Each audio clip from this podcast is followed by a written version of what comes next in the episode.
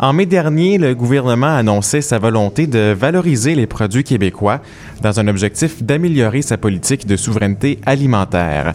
Toutefois, hier, un regroupement de producteurs de boissons alcoolisées québécois rassemblés sous l'appellation Le Québec dans nos verres tenait une conférence de presse au marché Bon Secours pour interpeller l'opinion publique et les élus de leur difficulté de développer leur filière dans le système de distribution actuel.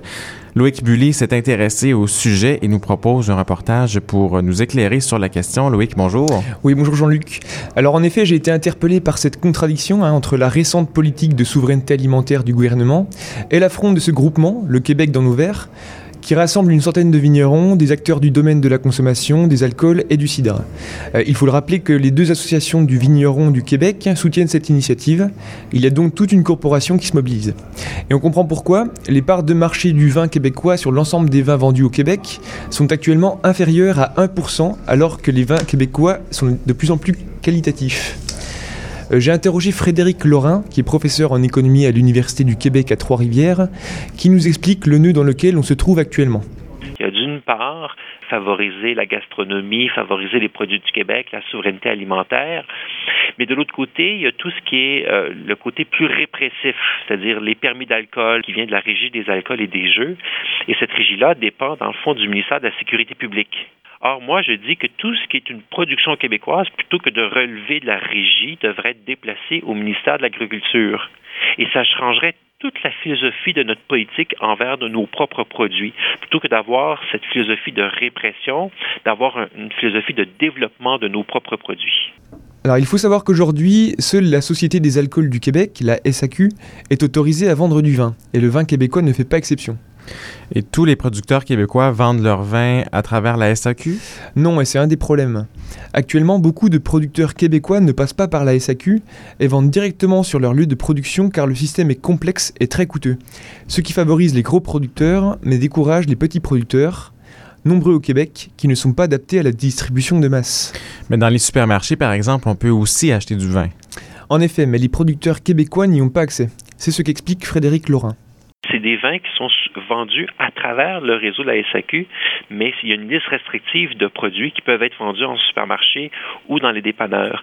Et moi, ce que j'ai toujours proposé, c'est à tout le moins de rajouter les vins québécois dans cette liste-là.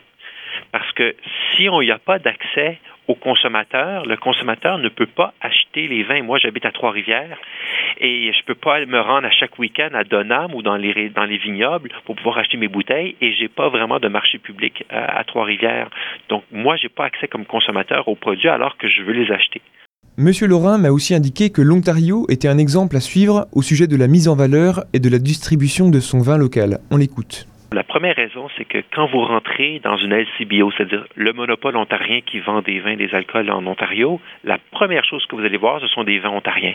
La deuxième chose, c'est que euh, vous avez des LCBO qui sont dispersés sur tout le territoire de l'Ontario et vous avez toujours un accès qui est très facile aux produits ontariens. Donc l'avantage, c'est que euh, vous avez plus de 10% de tous les vins vendus en Ontario sont des vins ontariens, alors qu'au Québec, c'est moins de 1% qui sont vendus, des vins québécois dans tous les, les vins qui sont vendus à la SAQ. Donc j'ai demandé à M. Laurin, qui est économiste, si les producteurs pouvaient s'adapter à une telle évolution de la demande de vins québécois. Il m'a répondu qu'il y avait actuellement beaucoup de nouvelles installations et que cela permettrait non seulement aux producteurs d'investir pour augmenter leur production, mais cela pourrait aussi faire naître des vocations. Tout cela serait possible si on multipliait les points de vente des vins québécois. Monsieur Laurin a d'ailleurs fait une étude pour voir quelles seraient les conséquences sur le plan économique d'une telle évolution si les vins québécois ou les produits québécois avaient un meilleur accès au marché, il y a des retombées très importantes. Donc, c'est pour les producteurs, c'est une augmentation de 63 millions de dollars des ventes. Il y aurait des retombées économiques sur l'ensemble des régions où il y a des vignobles de 45 millions de dollars par année. Et c'est 2 millions de plus en taxes et en impôts dans les coffres du gouvernement. Donc, on comprend pourquoi la première priorité, donc, c'est de multiplier les points de vente des vins québécois. C'est en effet la première revendication du groupement Le Québec dans nos verres. J'ai essayé de comprendre pourquoi le système de distribution était aussi défavorable aux vignerons québécois. Pour cela, j'ai contacté l'un d'entre eux, Léon Courville, qui est propriétaire du domaine des Bromes. Nous pensons que la loi des alcools, qui a été la dernière fois, je crois, amendée dans les années 80, n'avait pas en considération aucunement euh, la possibilité qu'il puisse se produire des vins au Québec. Il y en avait très peu de producteurs à ce moment-là. Euh, c'est un produit qui est nouveau au Québec, qui est en pleine expansion, Et la loi n'a pas été pensée avec nous comme considération. Donc, la législation serait inadaptée aux évolutions de la filière viticole québécoise. Oui, on peut le croire, d'autant plus qu'il faut savoir que les pouvoirs publics ont déjà pris en compte le problème, car un projet de loi a déjà été présenté le 7 juin dernier pour modifier la loi sur la Société des alcools du Québec et la loi sur les permis d'alcool.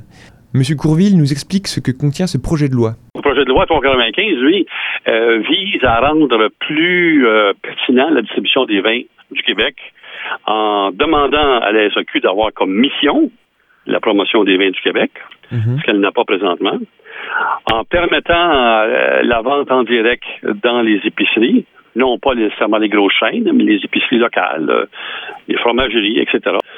Et on demande également que dans les restaurants apportez votre vin, que des vins du Québec puissent y être vendus avec les vins que les gens apportent de chez eux. Donc toutes ces revendications ont déjà été traduites dans le projet de loi, mais c'est bien l'objectif principal de la conférence de presse de demander aux élus, et notamment au ministre de l'Agriculture, des Pêcheries et de l'Alimentation François Bergeron, de rappeler ce projet de loi à l'Assemblée nationale afin qu'il soit discuté et voté pour débloquer la situation des vignerons québécois. Et aujourd'hui, est-ce qu'on sait, est-ce qu'on connaît la position du gouvernement sur cette question? Alors j'ai essayé de contacter le ministère, mais j'ai malheureusement pas pu joindre les personnes pour nous renseigner sur cette question. Toutefois, j'ai pu lire dans une entrevue accordée à la presse que le ministre de l'Agriculture, des Pêcheries et de l'Alimentation, François Gendron, avait admis que certains éléments de la loi sur les permis d'alcool étaient vétustes et inappropriés, qu'il y avait énormément de nouveautés dans le secteur et que les réglementations méritaient d'être revues rapidement sur le plan législatif. Donc c'est certainement sur la bonne voie. Oui, cependant, ce n'est pas gagné car le ministre a rappelé que certaines modifications demandaient l'implication de la sécurité publique, qui est en charge du ministre Stéphane Bergeron. Donc il semble que le destin de la filière viticole du Québec soit maintenant dans le camp du ministre de la Sécurité publique. Loïc Bully, merci beaucoup. Merci Jean-Luc.